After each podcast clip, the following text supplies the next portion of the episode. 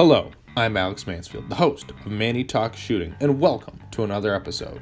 This is the shooting podcast where I talk to individuals all across the shooting industry.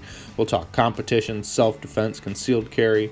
If you like this content, check out our YouTube channel, Manny Talk Shooting. And without further ado, let's get to this episode. Welcome, everybody. Welcome back to another episode of Manny Talk Shooting, the shooting podcast that I started because I can and I want to talk to people on the internet because it's socially acceptable and I think you enjoy it too.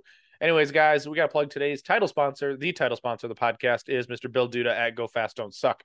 He supports us, so we support him. Uh, go get your dry fire targets, your match jerseys. Uh, if you're a match and you need banners, go hit up Bill, and he probably will get you the best price in the market because he's fabulous and we love him for it. So go check out gofastdon'tsuck.net. Tell him Manny sent you. Move on with your day and have a fabulous one as you're listening to this podcast. Without further ado, let's get to today's guest. Today's guest, Mr. Chris Jenner of the from the channel of Chris from the 714. How are you doing, Chris? I'm good. Thanks for uh the invite. This is I've been looking forward to this. Yeah, I mean, you're probably one of my most loyal listeners, that seems like, and uh, we just both happen to do media, so it's might as well get this over with, right? Yep. Even though you're from Ohio, but it's Yeah. okay. It's okay. it's okay. You you destroy us in all sports, so it's it's fine.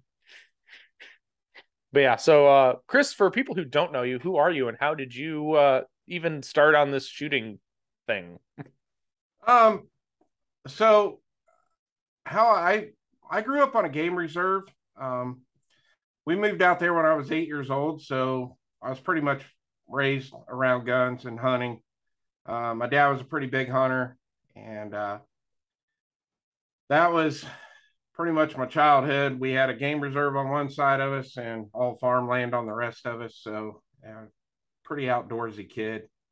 And um, how I got into competition shooting is kind of a was kind of a weird story. How I got into that, I was I was a member of one of the local gun clubs, and we had to donate 12 hours of time per year to the Mhm. club. That was part of the membership.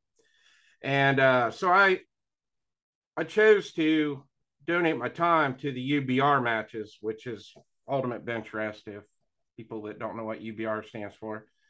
And one of the biggest reasons I did that was because I knew those guys were big reloaders, and Mhm. I was kind of new into reloading, and I wanted to pick those guys' brains because uh, you can always get pretty good info from bench rest shooters. So um, during that time, I met a guy named Glenn who uh, was a three gun shooter, and he invited me to come shoot a three gun match with him, and I did that, and it was it was fun. I enjoyed it, and uh, during that three gun match, I ended up meeting my best friend Keith, who I travel around doing most of my USPSA shooting with, and he had invited me to uh, a place called Dog Valley, which is a gun club that doesn't exist now. And my first match I shot there was Falling Steel. And I really enjoyed that. And I went back the next month, shot another Falling Steel. And on the drive home, Keith asked me, he said, You want to try USPSA? And I said, Sure. What is it? I had no idea what it was.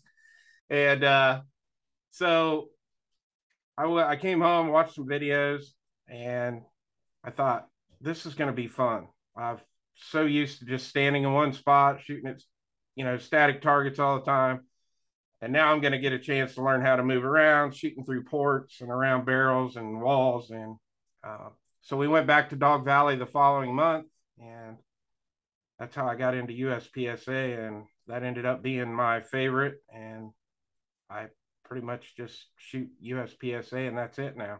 Mm-hmm. That's pretty cool. Now you said you grew up near a game reserve or on a game reserve. What was that reserve um, uh, typically stocked with? Uh, a lot of white. I mean, it a lot of white-tailed deer out there, Mhm. um, coyotes, um, just a lot of rabbits, squirrels. You know, typical animals in Central Ohio. Yeah. So so typically people would come and hunt whitetails there, essentially. Yeah, so it was, you know, it was all public hunting ground. So yeah, during deer gun season, it'd get a little crazy out there. Just cars and trucks parked everywhere.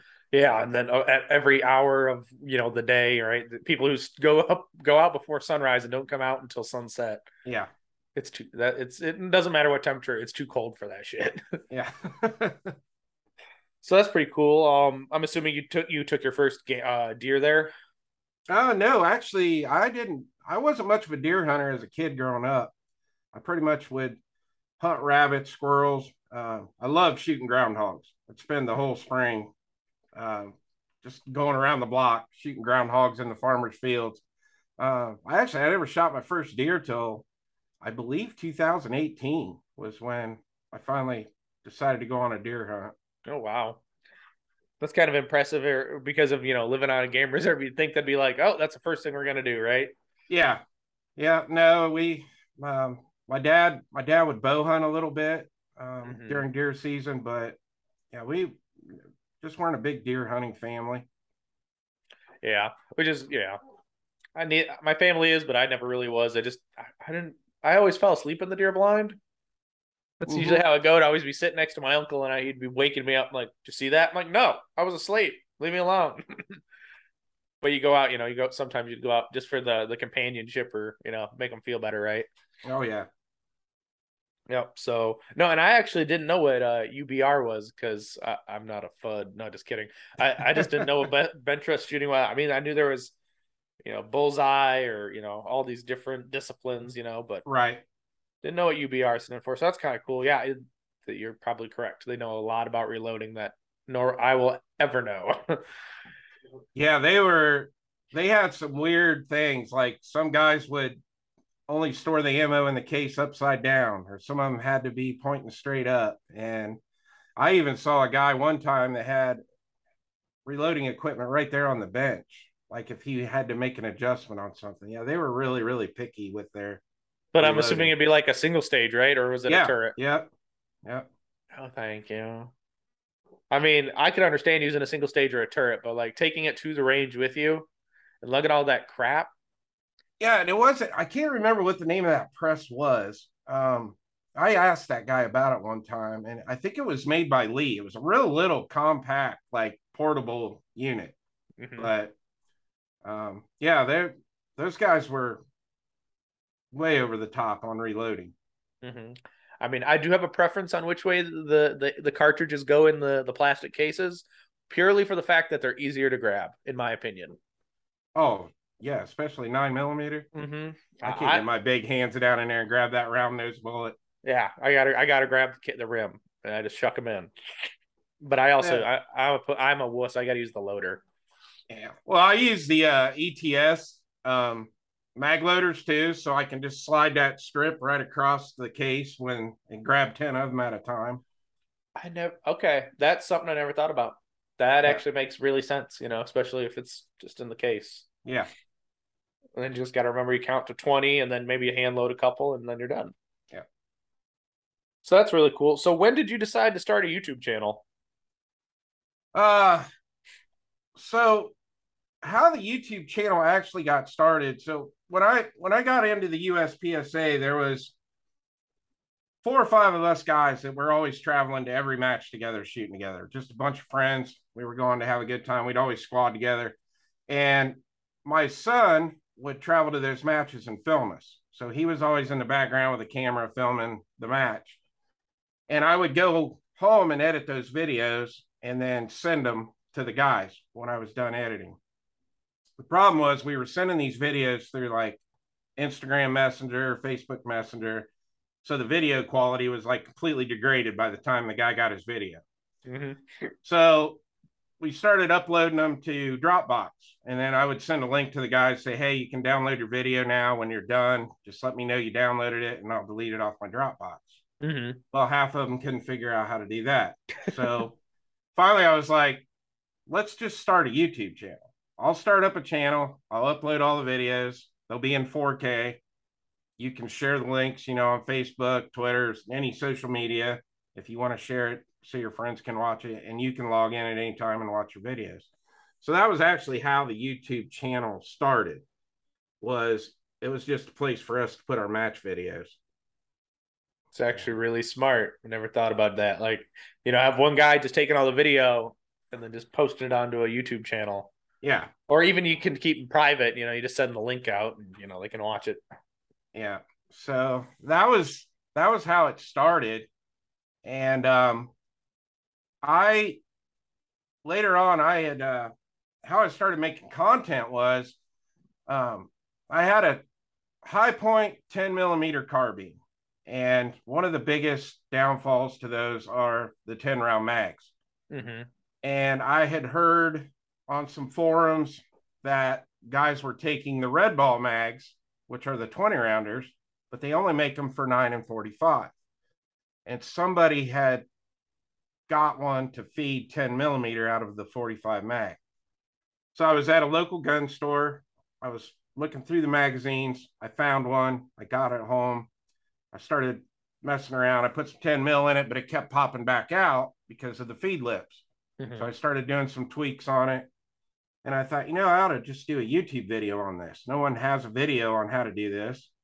So I'll do a video and show people how I got 10 millimeter to feed out of this 20 round 45 cal mag. And I posted that video and a bunch of people started watching it. And uh, I came home and I told my wife, I'm like, I kind of enjoyed making that video. I think I'm going to start doing content. And that was how I got started. Mm-hmm. So would you say that video is your most successful or is one really taken off then? Uh, no, there's more that are more now that are more successful than that was, but that was just a video. I got a lot of comments on it. People, you know, were saying, "Hey, this helped me out. I didn't know I could do this." And and uh, so it was it was just cool. It was kind of satis- satisfying to had made something that helped a bunch of people out, and uh, I was hooked on it from there. So I started. That was the beginning of the YouTube journey. Yeah.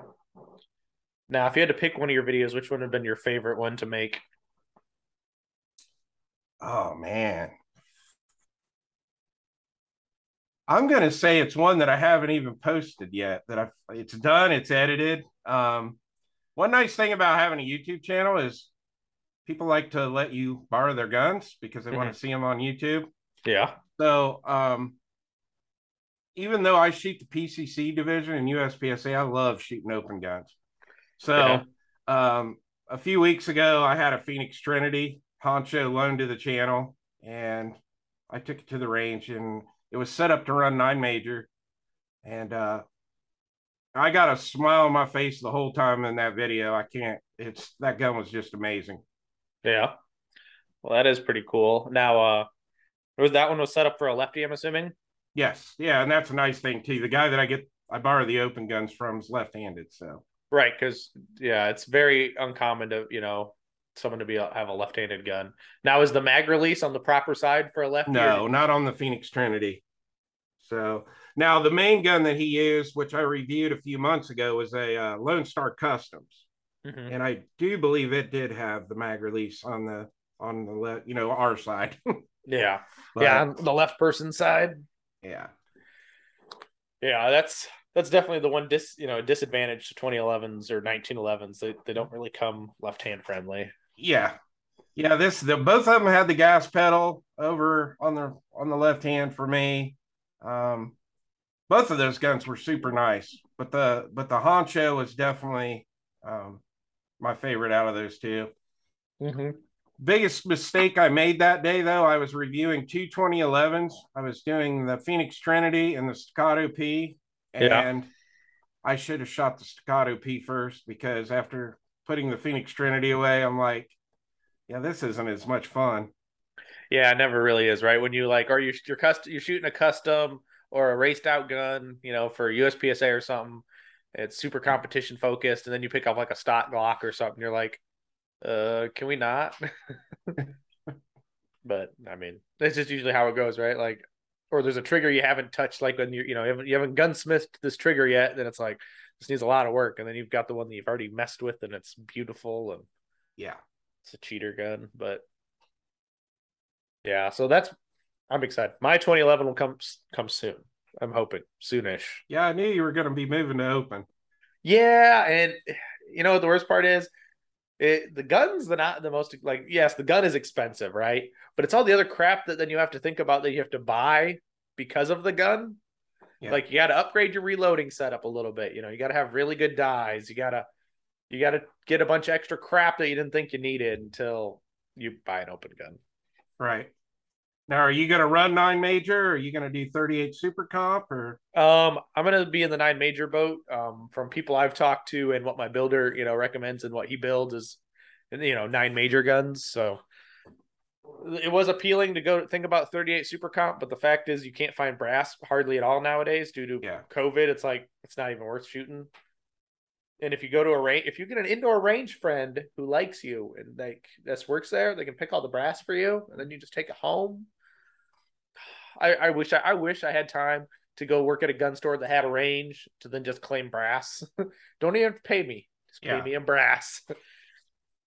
Doesn't I didn't know much about 38 Super Comp last year, and um, when I was I was spotted up with Hyder, and he was picking up his brass. Like, and I was asking him, like, he goes, try to find 38 super comp brass right now, Chris. He said it's impossible. So, mm-hmm. oh, it is. But, and it's horrible. Yeah. But now, you know how the ARs have those uh, brass bags that you, you know can hook up onto the Picatinny? Yeah. They need to find a way to like hook it to your arm and then you can you can tune the ejection pattern like right in there so it just picks them all up. That would be perfect my eyes are really good at finding super comp though, just because it's like, ooh, super comp. Yeah. But shit, like you you clean it and you sell it, it's like 15 cents a case. Yeah. Yeah, it's expensive. But people will buy it. Oh yeah. Oh, I know people. They'll they'll buy it, which is great. But speaking of Mr. Hyder, it's kind of cool. He's now with uh, MPA, and uh, your son didn't he do the photos and videography um, after he got his jerseys and whatnot? Yeah, he did. We uh, I I've I shoot with Hyder a few times a year. He he only lives about 50 miles south of me. Mm-hmm. Um, he's a good friend. I, I really enjoy shooting with him. Um, we were at uh, Crawford just shooting a local match. Um, he was getting tuned up for, I don't remember if it was an area match he was going to, um, but he was trying to get some practice in. And um, I talked to the match director and I said, Hey, when we're done, could we leave a stage set up and shoot some video and pictures? And he was super cool about it. So, yeah, it worked out good. So, Andrew and me and my son, we all went over there about a half hour and just kept shooting the stage with the cameras set up at different places. And it was a good time. That is pretty cool. Yeah. And that's always the best with the match director's cool with it. Yeah.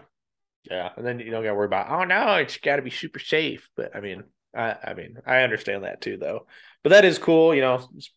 It worked out for him, and yeah, he just got his fancy jerseys, and I think he was going to Tennessee. If I remember right, that time frame, he was going to Tennessee. Yeah. Yeah. So now, how many cloaks to you? What you've got? Cardinal, Crawford, and what? Briar Rabbit. Yeah. So Briar, I shoot a lot at Briar. That's two hours south. Um, Crawford's Crawford used to be the closest. It was a, about a 35 minute drive for me. Mm-hmm. But Cardinal now is like 25 minutes away. So uh, going to be pretty exciting next year, especially with them hosting two nationals. I'm going to be able to go there and do a lot of filming and stuff. So, mm-hmm. oh yeah, that'll be definitely nice. You know, you don't even have to shoot, even though they have the wrong divisions in Alabama. I'm just gonna say it now. They should have put open and PCC at Cardinal because it was close. yeah, yeah. So it'll be it'll be fun. Um, I kind of I love shooting Buckeye Blast at Briar Rabbit, but I think I think it's going to be a good time at Cardinal, and um, Dan and Corey, man, I mean they're just doing amazing stuff with that club down there.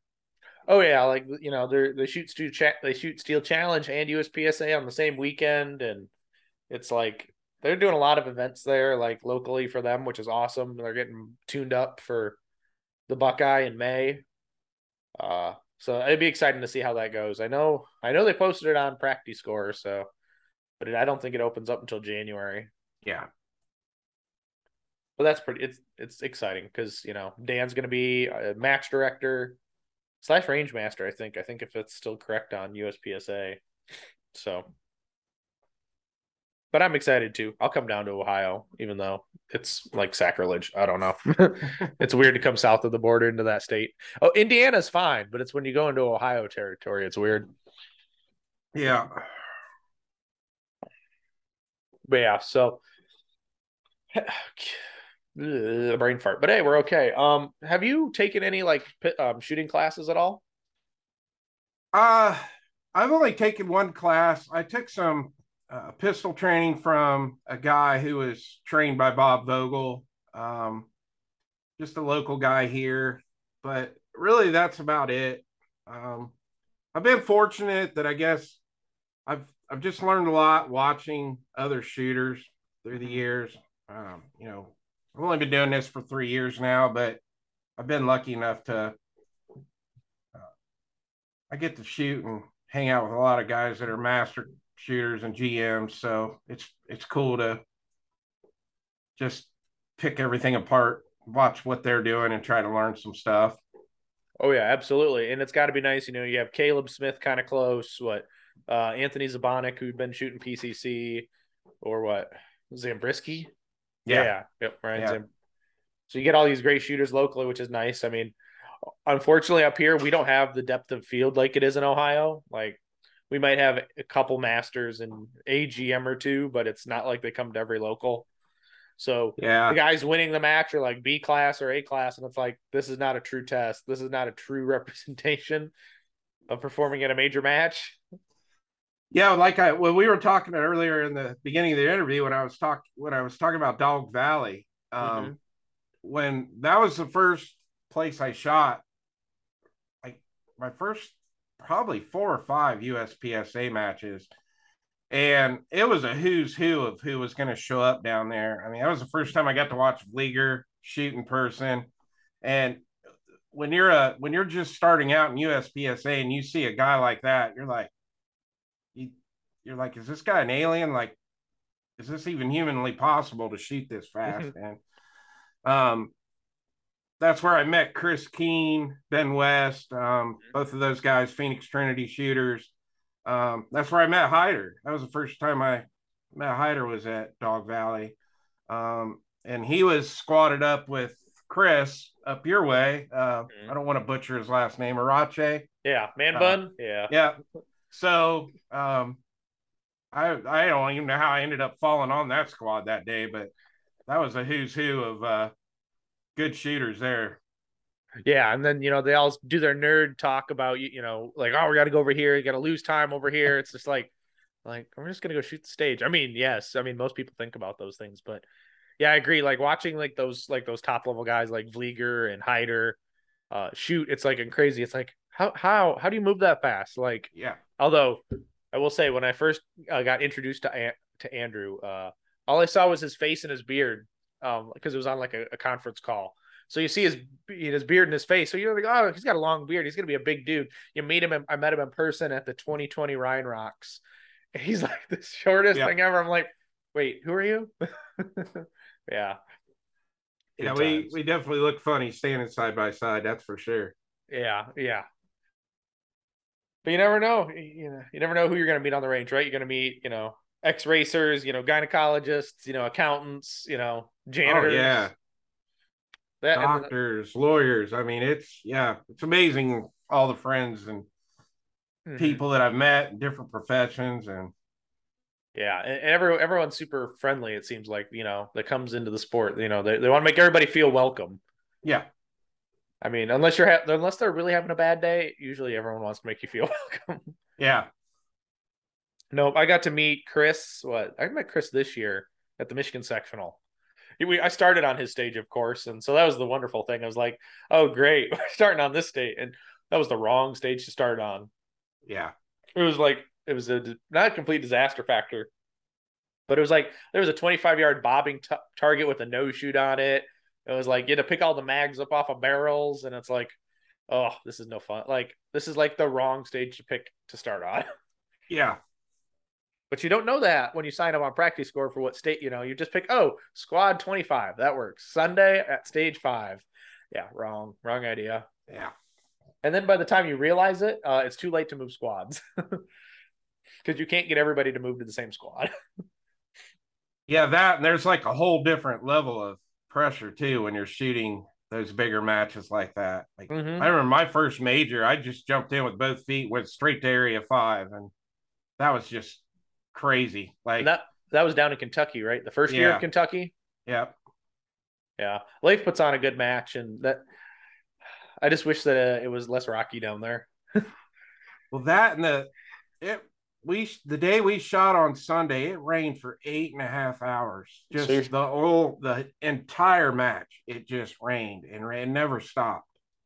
Yeah, that that definitely kills the mood, especially like when you don't. Put well, you probably were prepared for rain, but not that prepared for rain. Right. Yeah, we had the tarps, you know, to put over the carts and the rain gear and all that, but it was just uh, it was just wet all yeah. day. It was just miserable. Oh yeah, that's that's no fun, not at all. Now you shoot. You said you were talking about you shoot PCC. Uh, what you want to tell the listeners what PCC or what mods you've done to it? Uh, I shoot a little bit. Um, I probably shoot a gun that most PCC shooters don't. Um, I run a Ruger PC carbine. Mm-hmm. Um, it's in a TandemKross chassis. Um, I it's all modified for left hand, so it's got a jawbone tactical left hand mag release on it. I had a guy make me um, a left-handed safety, um, which basically was made for a Ruger 1022 that was fitted for it. Um, I run an MBX comp. Um, I ran a Holosun 510C red dot on it forever, but when I got uh, when Monstrum Tactical came along and started sponsoring my channel, I started running their uh, started running some of their dots, tested different ones out, and uh, now I'm running the Marksman one by twenty uh, Prism actually on it. Mm-hmm. Um, it is converted to run Glock mags, so I don't have to mess with the Ruger magazines.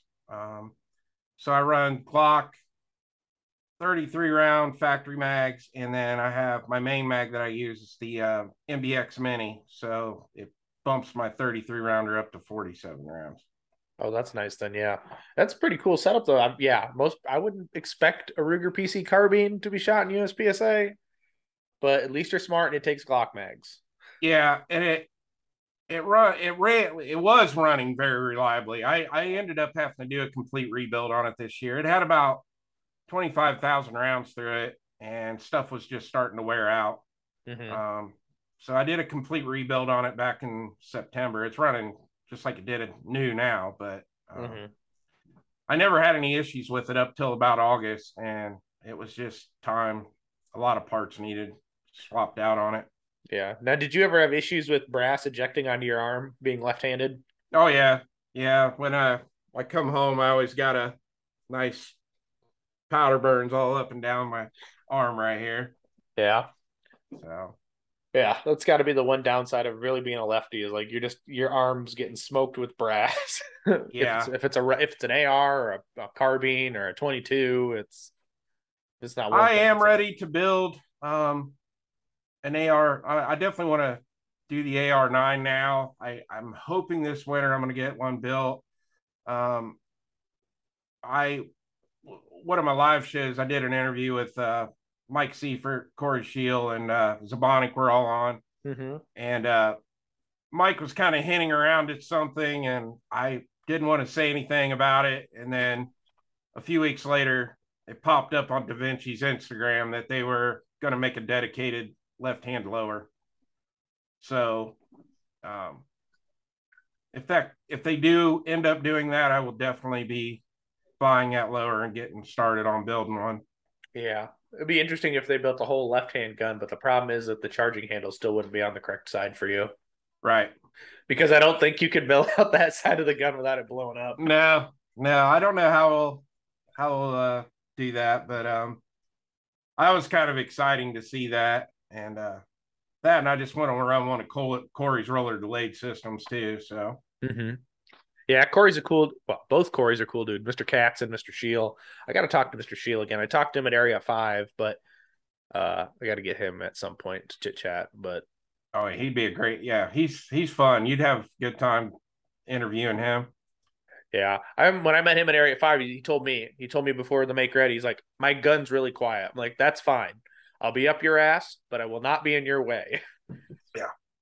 So, because he wasn't getting a reshoot out of me. I was up there. I was I got his time. Which it's yeah, it's always fun when they when they someone gives you a challenge. Essentially, it's a challenge. Just just make sure you don't fuck up, right? Yeah, yeah. I met Corey uh, DSS up at Dynamic Shooting Sports. That was uh first first time I met him, and then uh, he ended up he was shooting at Battle for the North Coast when uh, I didn't shoot it that year. I was just down there doing some filming, mm-hmm. and I got to talk with him. But yeah, he's he's a good friend. He's a cool guy. Yeah. Now, how far is Battle the North Coast typically for you? Two and a half hour drive. Okay. Because that is not too bad. Is that at Crawford? No, that's at DSS or DS. Yes, DSS. Yes. No, it's at um a place called Crooked Creek, which oh, that's is right. just a little further away than DSS yet. But yeah. Yeah, I'm supposed. Well, I talked to Corey. I'm supposed to be there for the Battle of the North Coast in 2023. We'll see, depending on if I get if I can convince the wife to let me leave for nationals. yeah. Um. Yeah, DSS is if you ever get a chance to shoot a match there or even to go to battle for the north coast because scott beebe that runs dynamic um he designs some crazy hard stages mm-hmm. yeah he's he's very uh he puts a lot of time and effort into those stages to make them super hard for everybody yeah and that's always fun you gotta you know make them challenging yeah make them fun last couple video years i've seen of the Battle of the North Coast stages always look pretty good too. Yeah. And that's kind of the point for me this 2023 is to shoot major matches, travel a little bit, yet uh, stay closer to home-ish. Yeah. Although I, I wanted to go to nationals this year, but I just couldn't make it work with all that going on. So, yeah, Area Five was in your area this year, wasn't it? Yep, it was at my home club. So, okay. I mean, only an hour away from my house, so I can't can't pass that up. And luckily enough, it'll be in 2023 as well. Yeah, and you guys do the Ryan Rocks up there too, and that's a really good match, isn't it? Yeah, Ryan Rocks. Yeah, they're about no. So for my house, that's about an hour and 15. But yeah, Ryan Rocks is an awesome charity match uh, to get some kids, uh, some kids in need who uh, to get them into the outdoors. So that's cool. Yeah. Uh, Jeffrey Jeffrey Garrick puts on that match every year, and uh, this year was the tenth annual, so we're gonna make the eleventh even better. So, yeah. So, thanks guys for stopping through the middle of this awesome episode with Mr. Chris Jenner from Chris from the Seven Four Zero. It's been an awesome conversation, but we got to plug the sponsors of the podcast because without them, it's just not as official. But anyway, as you see behind me, title sponsors made by Go Fast Don't Suck. They make banners, match jerseys, everything you need, the memes to entertain you during your work week that are a little hurtful but true. But anyway, go fast don't guys. Don't forget Hunter's HD Gold. Brian's the hardest working man in the shooting sports. Uh, he's fabulous. He go to all these major matches, um, putting out great ideas for people and improving the vendor area. So go thank Brian at your next match. Then we've got Dominate Defense. DominateDefense.com, guys. Mach 1 speed belt combos, 10% off. Manny Talks 10 is the code. Use it. Tell Jason I sent you and have a great day because they're fabulous belts. You will not burn one out. Even if you're a heavy dry fire, heavy shooter, they're going to last four to five times longer than any double alpha belt ever did for you. Next, we have DivTech, DivTech, DivTechShop.com for Manny Talk Shooting for 10% off your whole order. So go get a 3D printed magnet kit and uh, be happy because you can accessorize it in every awesome color that matches your rig because they're awesome and affordable. Go get them. Manny Talk Shooting gets you 10% off. I need to buy more. So, hey, there you go. Don't forget targetsusa.com. Targets USA is fantastic and makes the finest steel targetry on the planet. Steve Anderson says it, and so do I. I'm going to use that thing all day long because it's true. And Jason Wood makes awesome products for me and you. I think the coolest thing right now is honestly those awesome activator stop boxes or push pads or the one that releases when you lift your foot off it. It's amazing. It's kind of cool. It's innovative. It's going to change the next match you go to. Um, don't forget, we got Laugh and Load, our friends over at Tony and Jackie over at Laugh and Load or the Pew Time podcast, uh, fabulous friends of mine from the Chicagoland area. Um, make sure you go get an AFT agent t shirt, um, a Supreme Division open division shirt, maybe because only shoot open. I mean, live by those words and you'll never go wrong. Uh, don't forget rangepanda.com, Eric Steiner and Gianni Giordano. Great shooters, fantastic and innovating. And making your life even better with your range equipment. So your press gets all the 3D printed accessories and CNC parts it needs from them. Don't forget to get all the awesome key tags that you need to identify your crap because that is important when you need to identify your things from your friends' things. Don't forget, we've got Tim Herron Shooting at timherronshooting.com. Go get on Tim's schedule, find a class near you. If not, um, better get on a list and tell him, hey, you want him in your area because he's filling up quickly for 2023. He might already be full. So get on 2024 schedule and thank me later. He will take you to the next level. Then we don't forget, guys, Chile Custom Gunworks or ccgunworks.com Go over there and tell him Manny sent you. Order some new parts for your staccato. I hear staccato just came out with a new gun. It might fit a grip. I don't know, but you need it because innovation. Anyway, metal grips are best. So go get your Prodigy or your staccato souped up with a metal grip because you want to be bougie and flex on all your Tac Timmy friends. Yeah, so guys, go over there. Check out the awesome sponsors of the podcast. They're fabulous, fantastic, and we can't thank them enough. So, guys, go over there and thank you for listening to my commercial and me ranting about all these awesome things. But anyway, let's get back to the awesome conversation I'm having with Mr. Chris Jenner from Chris from the 740. Um, so with the channel, um, do you just are you you're lucky enough to get enough pistols in from people and uh, whatnot and introduce yeah. some things plus whatever you buy, right? yeah, and it's it's nice. I've been picking up. I've picked up a lot of sponsors this year. Mm-hmm. So that helps with uh, stuff coming in.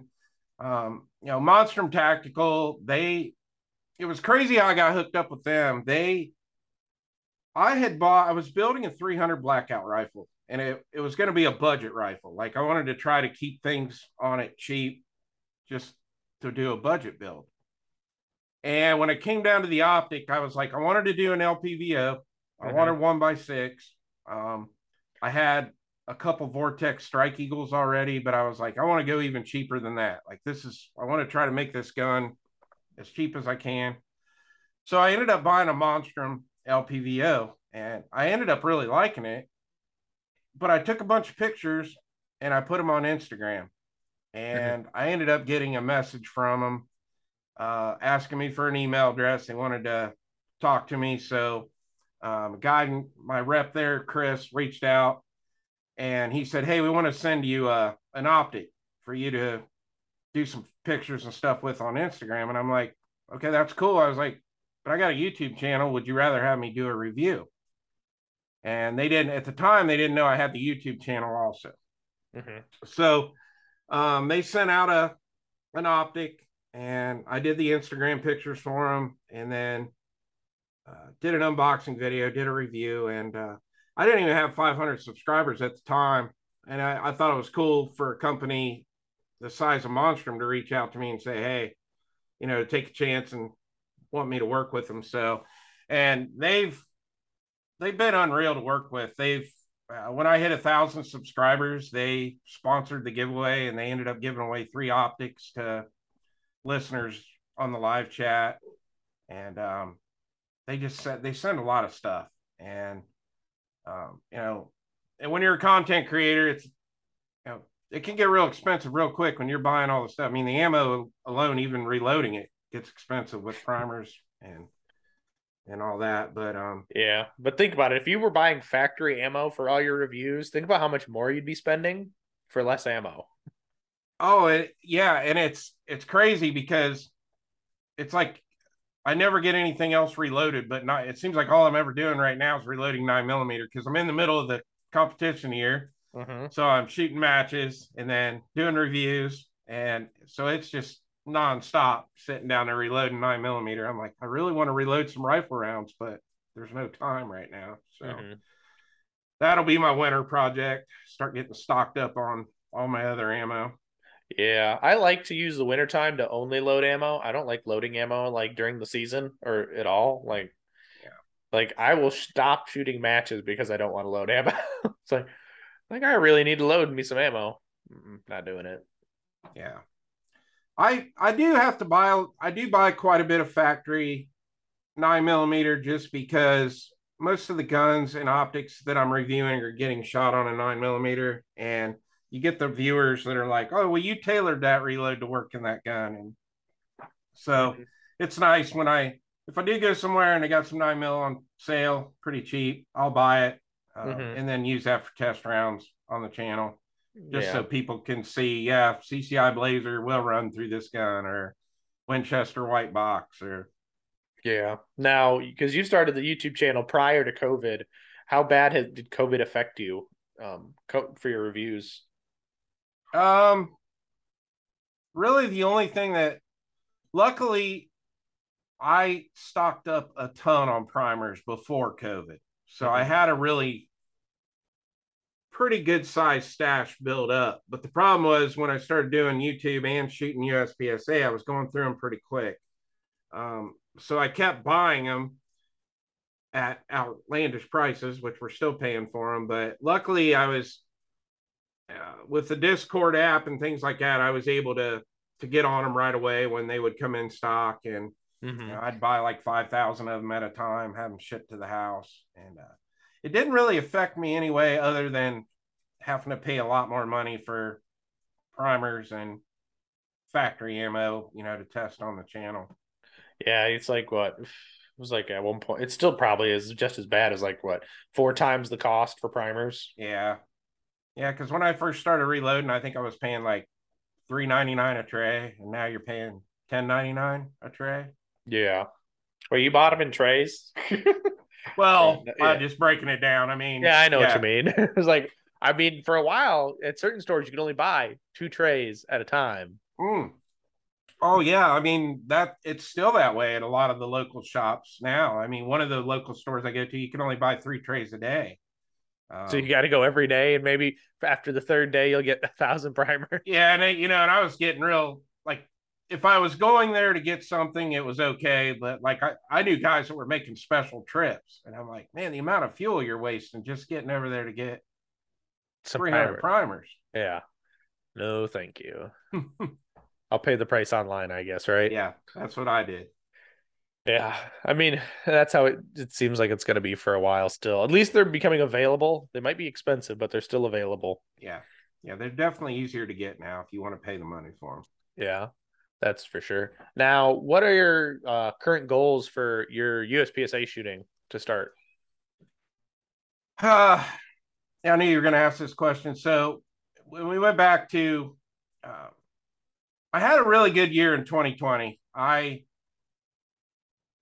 I went to I went up to DSS and they they happened to have two two classifiers that day, and I shot both those classifiers really well, and I finally got my B class that I was wanting because I didn't start shooting USPSA till I was 45 years old. So um, I was kind of eh, doing what I do for a living and everything. My body's pretty well beat up at this point, so I don't move around real quick. And mm-hmm. uh, but I made B class, and the following weekend we went to Briar, and that was my last match of the year in 2020. And they had an all classifier match down there, and I went down there and I did really well in that. And so I finished out the year, I think at like 66% on my B class. And I going into 2021, I'm like, I'm gonna make A class this year. That's my goal. So I spent the winter, you know, down in the basement doing a lot of dry fire, doing a lot of mag changes and trying to get some speed built up. And March 21, my world got flipped upside down. I uh I was part owner of a plumbing company mm-hmm. and I was ready to leave. I just things weren't going the way I wanted there, and uh, my partner and I just we're not getting along. And I was like, I'm 40. At that time, I was 46. I'm like, I got to get out of here. I got to start over. And if I'm going to do it, I got to do it now because I'm not getting any younger. Mm-hmm. So I went out and started my own plumbing company without any partners. I didn't want anybody, I didn't want any funding. I just, I wanted it to be mine and mine only. And luckily, it, it worked. It, it, it ended up taking off. It, it's super successful now, but there was so much involved in the startup of that and everything that my U my 2021 year just went down the drain as far mm-hmm. as the USPSA went. And by the end of summer, I was like kind of thinking about like I think I'm just going to hang it up. Like I think I'm just going to concentrate on my business and do my YouTube channel. Mm-hmm. And I took a pretty long break there. In fact, I, I don't even think I ended up shooting another match that year. But by the time winter rolled around, I was like, I want to, I miss it. I want to get back into it. So I kind of went in this year with, I wanted to do it just for fun. And it's, it's obviously good practice. I mean, when you got to, especially when you're shooting guns on a YouTube channel all day long, you got to shoot halfway decent. So, um, mm-hmm. it's good practice. I, you know, I don't, I would love to make a class this coming year. And I still, I think now I'm in a place where I can set my goal to get that. Um, so we just got to see what happens. I, uh, I love the sport. I mean, it's, I'm just as big a fan of it as I am shooting. You know, I'm one of those guys like all weekend I was online checking national scores and getting on everybody's yeah. Instagram and you know it's I just I love I love watching the other shooters and you know that was a big reason I went to nationals this year was I wanted to do some filming there. Um, mm-hmm. I had never got to watch a super squad shoot live before, so it was cool to go down and see you know Max and Nils and Ponsick and Lockwood and all them guys, you know, it was JJ. It was really cool to be able to follow them around for a day and watch them shoot. Oh yeah, that is definitely cool, especially when you know have no pressure of shooting. You're just there to film and just take it all in. It's kind of cool. Yeah. Yeah. Now, you know, I asked you about the question about your shooting goals. Now, what about your YouTube channel? What are goals do you have for that? Um, yeah, I mean, I want, I want the subscriber count to keep going. You know, we're I'm I'm on the fast track now for I'm hoping here in the next 45 to 60 days we'll hit the 2000 mark and um, get some more sponsors. Um, I've had a really good month. I picked up Core Essentials. They're uh, sponsoring the channel now, so I'm doing a lot of reviews for their belts and um, they're now they now they're they have a line of sunglasses out. Uh, they just sent a pair of those to review. I'm kind of trying to figure out how to do that because I shoot with Hunter's HD Gold. Like I won't use anything but that one shooting, but I think they'll. I'm gonna figure it out. Figure out a way to, you know, I I really like them, but it's mm-hmm. just Hunter's HD Gold is just on a different level when it comes to shooting, and a lot. I mean, it's the lenses, obviously, and yeah. Um, but I just picked up North Tac Optics. Um, TandemKross sends some stuff once in a while for me to review on the channel. Uh, I work with ADE Optics now. Um, I've got affiliate stuff with Brownells and a bunch of other companies. So mm-hmm. hopefully we keep getting some more sponsors on board, get the subscriber count higher, um, keep interviewing a lot. Um, I want to get some bigger name people on the live shows on Wednesday nights to, mm-hmm. to talk to and and uh, you know, I'm in it. I'm in the YouTube for the long haul. Right. Yeah. And you, uh, I, for some reason, I was subscribed and then evil YouTube unsubscribed me from you, which was a little odd. But I mean, they do that to each other. oh, yeah. I get that all the time. And it's like, you see all this cool content. And but yeah, the, the Wednesday night lives are pretty cool. Um, and you do, you have a good group of people who are sometimes on there or like that you interact with, like G Webs. And I mean, shit, he's been OG forever. Oh, yeah. Like yeah. when you th- talk about gun, you know, gun live streamers, it was like this will show my age and my little bit of fuddiness. But my Yankee Marshal date when I listened to him, uh, he he is a hoot though. I I looked him back up the other day and he's still a hoot. Oh yeah, he's still going. Yeah, yeah. He, he he's retired. I don't know. I can't remember what he did for like a living, but he's still a hoot. Yeah, it's it's really crazy. This YouTube journey's been wild. Um, you know, I did a, I didn't know any of those guys that I that I interact with now, like G Web, G twenty three, all these guys that I'm on these shows with, because not only am I doing my show on Wednesday nights, I'm, you know, I get I do a lot of guest appearances on four or five other chats.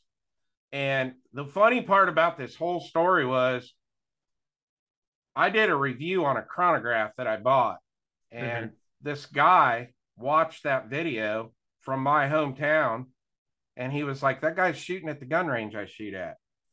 Well, I didn't know how deep he was into the YouTube game. And he started telling his friends. So next thing I know, I'm getting all these subscriptions. Like people are just subscribing and they're saying Jason sent me, and I'm like, who are all these people? And mm-hmm. then I got invited on my first live chat um, back towards the end of um, 21, and I went on a reloading show called Echoes Reloading Chamber. oh yeah, they wanted to talk to me about reloading, and I got tied in with that whole group of reloaders. And the next thing I know, I'm doing the show, the Georgia Shooting Connection show, and a bunch of other ones. And it's it's really been cool that it, it's weird to say that you know you have these great friends that you've met through YouTube, but you've never met them in person. Mm-hmm. Like these guys, we we talk on the phone, we text back and forth all day. Um, it, it's it's really like a big family over there, and I was I was lucky enough to get tied in with the reloaders. Um, and then from there, I stemmed into different channels. Like I started doing the uh, Saturday morning shows with Travis P11, and you know he's a fifty thousand subscriber channel, and um, you know getting to meet G Webs. I mean, he's just an amazing guy to talk to. I mean, he's been like you said, he's he's the original gun guy on YouTube, and yeah, and it's neat mm-hmm. to share a panel with him and chat with him and so yeah it's it's been a fun ride. I really enjoy it and I, it's it's a good time. Oh yeah and it's especially cool like you know you meet people uh, you know on the internet and it's you know you always are a little leery of meeting people you've never met on the internet but then when you meet them in person it's like you've known them forever. It's kind of like how i met my, my buddy andrew. We started talking i was listening to his live streams uh, from work the trigger and we were listening to those and uh, eventually i was close enough for him it was i still lived like three hours from him but i drive down there we shot a video together collabed on it and then we shot a uspsa match together and it's really cool because it's it's just cool how you meet people and then eventually you hang out with them so. Yeah. And that was something that i wanted to start doing this year with my with my live show is being that as much as i am a fan of the uspsa I thought, okay, now I got a lot of people watching this channel. I got a lot of people tuning into this live show. So I want to start introducing people to the USPSA, and it, it's it's been really cool. I've gotten a couple viewers to come and shoot local matches with me for the first time, and and uh, you know, I want to give it. I want to have that outlet there to interview and talk to USPSA shooters, and hopefully get more people involved in it.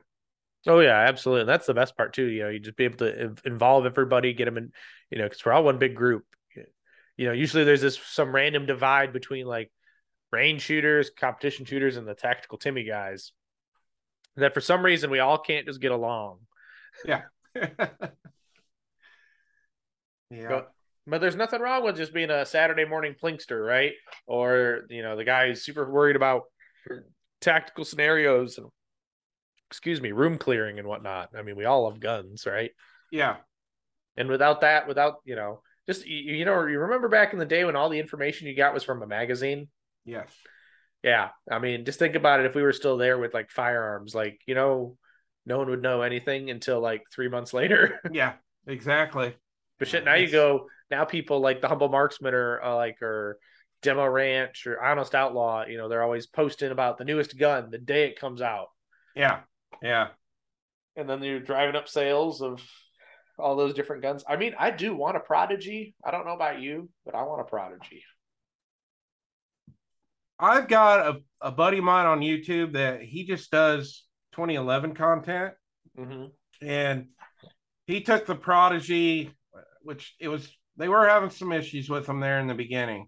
Mm-hmm. But um, he did some it was like a three hundred dollar job that he does. Like you can send your prodigy to him, and he puts a bunch of Atlas Gunworks parts in it, and he gets this thing to run like a champ. Mm-hmm. So,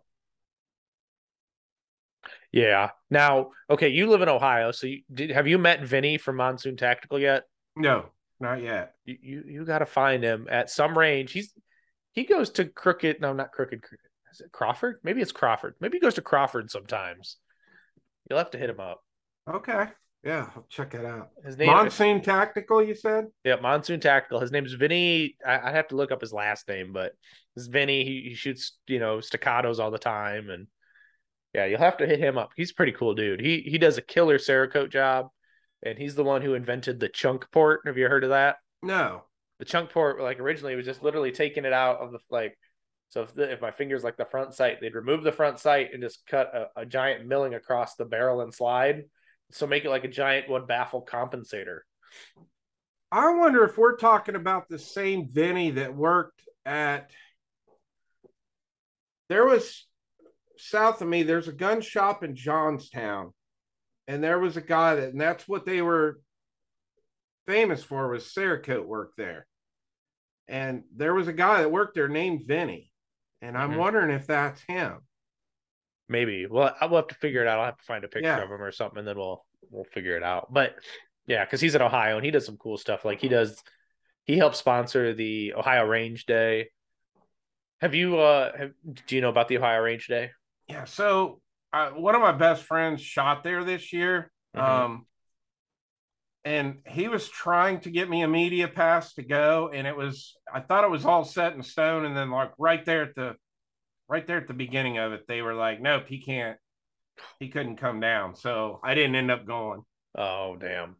No, that's, you definitely need to try to go and, uh, go to the Ohio Range Day and get some content because that'll be some really good content, I think, to get. Yeah, because uh yeah, they I think they did helicopter shoots and everything there this year, didn't they? Yeah, it was it was crazy. Yeah. It's crazy for sure. Now that that's freaking awesome.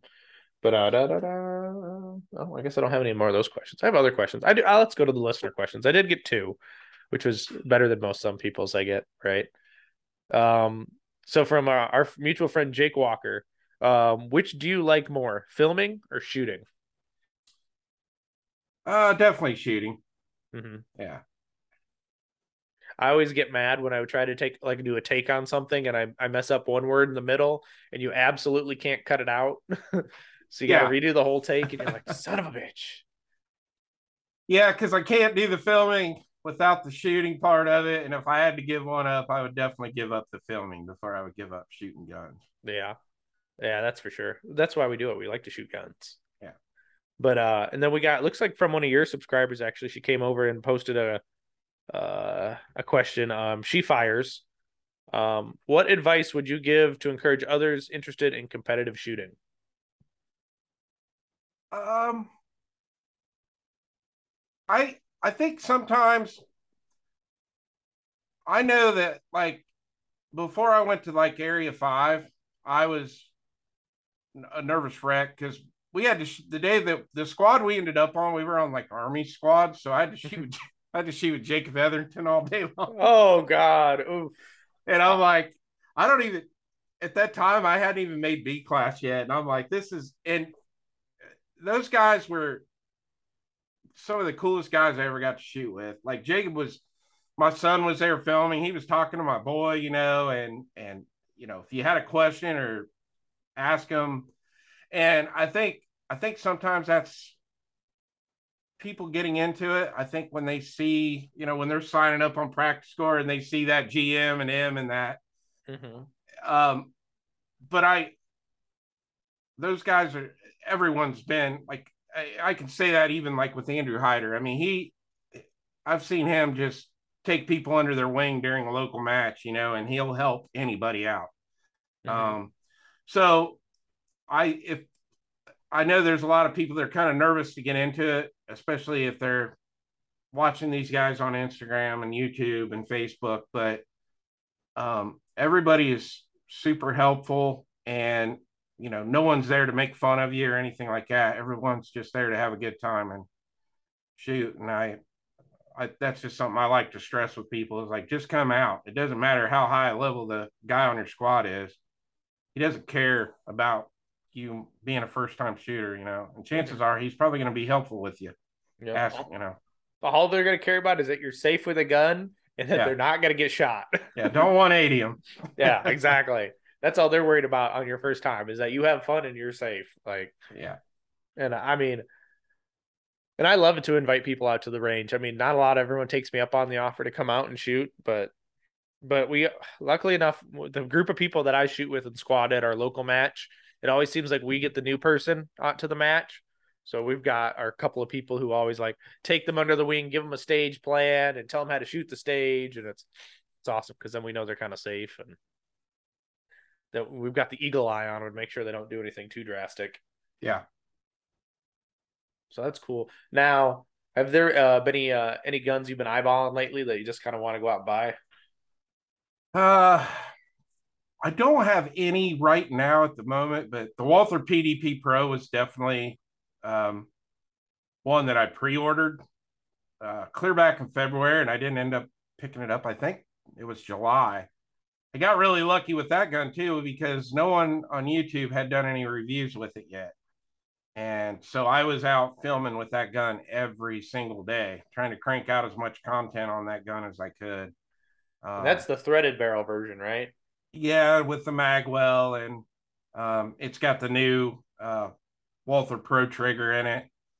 Um, yeah, I was I was gonna buy the Canik Rival, and then when I I heard through the grapevine the PDP Pro is coming out, and I'm a big Walther fan anyway. That's like my fourth Walther now. Mm-hmm. Um, and I'm like, I'm gonna wait. I'm gonna wait on that Pro, and I'm glad I waited on it. I like the grip better on it than I do the Canik. Mm-hmm. Um, so yeah, I'm real. That was that was definitely one on the uh the radar that I ended up getting. Um, I just shot. I just reviewed, like I said, the Staccato P. Uh, that was gun one gun that I wanted, but after reviewing it, I'm I was it's a great gun, don't get me wrong, but I wasn't blown away by it. mm-hmm. so I guess luckily I got to review one that was donated to the channel. Now I don't have to spend twenty five hundred dollars. So. Yeah. Now knowing what you know now shooting it, would you pay the twenty five hundred dollars? No. No. Yeah. No, and I did a little something different with that video. I actually ran it against a Rock Island double stack, uh, the TAC Ultra mm-hmm. and just kind of did a similar comparison to the two. And in all honesty, I that was the deciding factor at the end. I'm like, I love both of these guns, but this one's fifteen hundred dollars cheaper. So yeah, it's kind of hard to beat a thousand. You know, well, I mean, besides that, the one takes like really proprietary mags. yeah, and and that's my problem with Bul Armory. Not that they make a bad gun at all. It's the fact that they have to have proprietary magazines. Yes. Like, and when I was originally wanting to get into open, I was like, oh, I can spend thirty five hundred dollars. Like, I can save and scrimp for a while and get thirty five hundred bucks around. And then I'm like, oh damn, they only take bull mags, yeah. which which is fine, except that you have to totally be one hundred percent reliable on your own magazines. So, say a mag goes down in a match, you're SOL because you can't borrow another open gun shooter's mags. No, no. Yeah, and you're not. I mean, even I I see every now and then I'll squad with a guy shooting a bul armory, but they're not they're not that popular yet. Like mm-hmm. I don't and I don't know if they're gonna get more popular than what they already are, but it's definitely a gun you don't see too many of them at at the matches locally around here. Yeah, well, I mean, in my defense, I shoot with a guy who shoots two bulls. Like he, that's his gun. Like he's like, I'm a bull guy, right? So he squads with me every match. He's a buddy of mine. So I always see him and it's kind of cool. That was my first introduction to an open gun. But uh yeah, I, they might well now that their dealer system actually works it seems like because for a while they just weren't bringing guns into the country. But now they actually have dealers and you can get a hold of a dealer and order a gun. I think they might become more popular. I still haven't yet got to shoot one. I mean, are they are they up there with the other open guns you've shot? Like I mean, they are. I would call them still a production gun. You know, production 2011 open gun. Now, um, I've been spoiled. I guess. I mean, I've shot a bull. I've shot you know a couple custom guns that people have had made, but no real. They're kind of hard to compare, you know, because one's you know the bull is a little looser. It's a factory. You know, they make yeah. it, but those loosening some of those tolerances make it somewhat more reliable. Because kind of like the new MPAs, you know, they've got a little more slop not slop, I should say. There's a little less, you know, they're not as tight in the back, but it makes it more reliable. Right. So I mean, there's the give and the take, right? Like, oh, it's gonna be super tight forever, but you were like, you remember back in the day, Les Baers, right? Les Baer 1911s that literally you had to like shoot to, you know, to actually function. Yeah. Like 500 rounds to get Yeah. them to work. I mean, I don't want a gun that tight because if it's that tight, that's gonna be a pain in the ass. Like you're gonna have malfunctions just because you're breaking it in. Yeah. And I don't believe in a break-in period. I think that's a load of bullshit. Be like, that's just because you didn't want to like make sure the gun worked before it came. okay. You didn't want to guarantee the gun when I bought it. Yeah. But so I mean, the bull guns are nice. They feel, you know, they've got the different aesthetics, but every, but a lot of it's on aesthetics.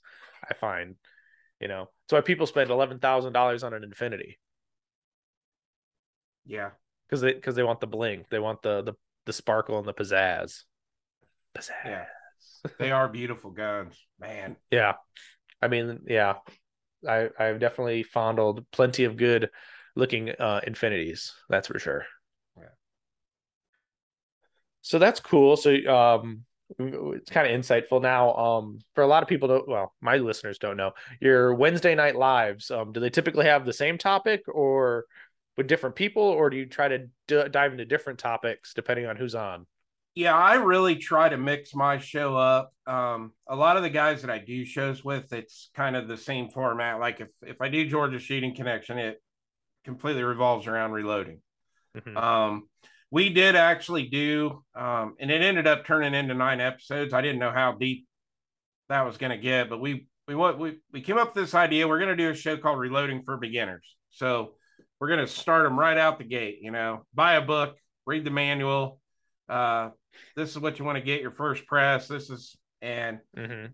but it ended up like turning into nine episodes and it, it was a great time i had i had guys that were on that panel that nine weeks that have been reloading for 40 years plus and i learned a lot but it was getting away from what i normally like to do because i like to try to have a different topic every week like Mhm. we one one week I interviewed the guys from Lead and Steel. They were getting ready to come out with their own red dot. They they Mhm. designed it from the ground up, and in fact, it just I think came available Sunday actually. Um, so I got I got those guys on to talk about the red dot, and then the next week, you know, we we talked to some USPSA shooters, and then the next week we might talk to a reloader. Um, Mhm. so I'm always trying to mix it up. And I also like bringing other YouTube channels on um, that might have lower subscriber counts just to try to, you know, channels that I enjoy watching and I want other people to find them so they can enjoy it too. So I do a lot of different stuff with the channel. with Yeah. the- well, with the live stream. Yeah, because that was pretty cool. A couple weeks ago, you did the the one about nationals, you know, with Keith and Tanfo, Timmy, Jake, and uh, and Josh. So that was really cool. That was a longer one, but then I Yeah, then I had I- to. I was so excited about that show and it, it turned out great. We were we were actually supposed to get Lockwood on. Mhm. Um, and then right at the last minute, um, you know, because he's a he's a cop in California, and he had some mandatory meeting he had to go to, and um, but I've talked to him since then. He goes, I'd really still like to come on and do the show one night, so maybe you know I'll be able to get him on one of these Wednesday nights and Mhm. talk to him. Yeah, that's definitely got to be hard for you because we're East Coasters. Yeah, yeah, I mean, I remember the time I recorded with uh, Amy Abbott and Jason, uh, not at the same time, but Amy Abbott or uh, Amy five five six and Jason Woods of uh, Targets USA. They, th- that was like the longest day ever because I had to do it at the right time for them, which was probably like ten o'clock my time anyway. yeah. So And that's I get I get grief from a lot of my. I used to start my show at eight Eastern. mhm. and I my co-host is in Oregon, so he's Mhm. three hours behind me. So that's why we had to bump it to nine o'clock because he was trying to rush home and get online with me live, and you know it's five o'clock there. He's Mhm. getting off work at like four thirty and having to rush home, so that was why we bumped it one hour ahead, was to make it easier for him. yeah, yeah, that's for sure. Got to make it easier on them, but it, but it, it is what it is, right? We all Yeah. live on the internet now, so it's kind of easier to flex your schedule, especially with you being a business owner. You really don't care when you go to work, right? Like, Right. Sometimes. yeah, it's like, oh, like, all right, employee, you handle this job. I got to go do a thing. yeah. which has got to be nice. It's got to be nice to be flexible, especially at your age. You know, you own your business. You know, you, you're not stuck doing that nine to five, like punching the clock. You know, Right. you punch the clock in other ways. Yeah. Well, Chris, I've got a couple more questions, and then we're gonna wrap this puppy up because it's it's been a really fun time. Actually, I've really enjoyed this. But um, so growing up, or no, not even that. So as you started this YouTube journey, who have been some of your biggest mentors as you've progressed? Uh, I started out, you know, like everybody else on YouTube. You, you, we all start out watching the big, big channels first. You know, we don't type in something looking for the specific gun. So, um, now the funny thing is, I don't watch a lot of the big channels now because of now the fact that I'm friends with a lot of these guys with smaller channels. But, um, I would have to say probably my biggest inspiration for YouTube to get into it was was Honest Outlaw. Like Mhm. I, I loved his channel. He was just this gruff guy walking out into his backyard on his private range, and you know, if if he hates the gun, he's cussing it the whole time, and you know, Mhm. so he was kind of a big influence for me to get, uh, you know, and you know, we all would love to have eight hundred and fifty thousand subscribers or whatever he's up to now. Right, or be able to shoot across the street, like, oh, I'm just gonna shoot the steel plate from across the road. Yeah, yeah. Like, ding, I'm like, what? Like, I mean, he lives down in the middle of what Oklahoma or something. I, I guess I don't know where he he's in. Iowa. Iowa. Um, but they just bought a new property somewhere they're building on. So he's I think he's gonna have like an 800 yard range now at this new this new property that he's bought. But I think I, I know they're leaving. I don't think they're staying in Iowa though. Well, that's cool. I mean, it's kind of cool because yeah, you see people progress and right, they they just keep going and going. That's kind of cool. I don't know. My, I remember. Ew, I do you remember Nutnfancy? Yeah. I mean, I used to watch him religiously back in the day. Now I don't even like. I, it's not even on my radar. Yeah. And that's the way it is for me now. I mean, I've become personal friends with so many of these YouTubers, and uh, you only got so much time in the day to sit down and try to watch everybody's content. And I, so I try to break up like the live streams that I can't catch live. I listen to those at work while I'm driving the truck, you know, when I'm in and out of the truck running parts and heading from one job site to the next. I'll, that's when I try to get caught up on my live shows. That's when I listen to all your shows is during during the day at work. And then but at night, like I'm laying in bed and I'm trying to get caught up on the content that my buddies have created. So hmm I will um, say this: I very, very rarely watch firearms content. yeah. It's, it's just how it, my uh, my well. Besides the fact that now you can watch YouTube Shorts on your phone, and you're just scrolling through it like TikTok and shit, and you're just Yeah. like, ooh, ooh, ooh. I mean, I blame it lately. It's been a lot of Game of Thrones stuff because House of the Dragon came out, Oh yeah. and it- so- I, I finally got to watch last Sunday night's episode last night. That was I, I'm, a, wild. I'm a couple episodes behind All right, because Liam. H, HBO kind of cut my subscription for some. Well, because AT and T was paying for my subscription, but then I cut my TV services. So I thought that I was double booked with my phone coverage and my TV. So like, oh, cancel the TV because I wasn't watching it hardly. And then there's like, nope. It's like, fuck, I'm not paying fifteen dollars a month right now. I'll wait till the season's over and then watch the rest of them. Yeah. Yeah. But yeah, so I mean, I gotta watch that. But yeah, that's cool. Um, I guess. Oh, there we go. So you did mention a couple of them earlier, but I do want to make sure we get uh, pay them their respects and make help them pay the bills, as I call it, uh, of your sponsors for your channel. Oh yeah. So um my two main sponsors are Monstrum Tactical and Core Essentials. Um, and then um, ADE would ADE Advanced Optics is another big one. Um, TandemKross uh, helps me out with some stuff here and there, and uh, and then I've just got a list of you know affiliates that I work with. But yeah, my my main sponsors that I I like to give a shout out to are Monstrum, Core, and ADE. Well, that's awesome, and yeah, without them, it kind of it makes things easier when you have a little bit of the support, which is kind of cool. But yeah, so that's awesome, guys. So go check out those companies because uh, you know they help us. So that's kind of awesome. And uh, Chris, where can they make sure to find all of your good content at?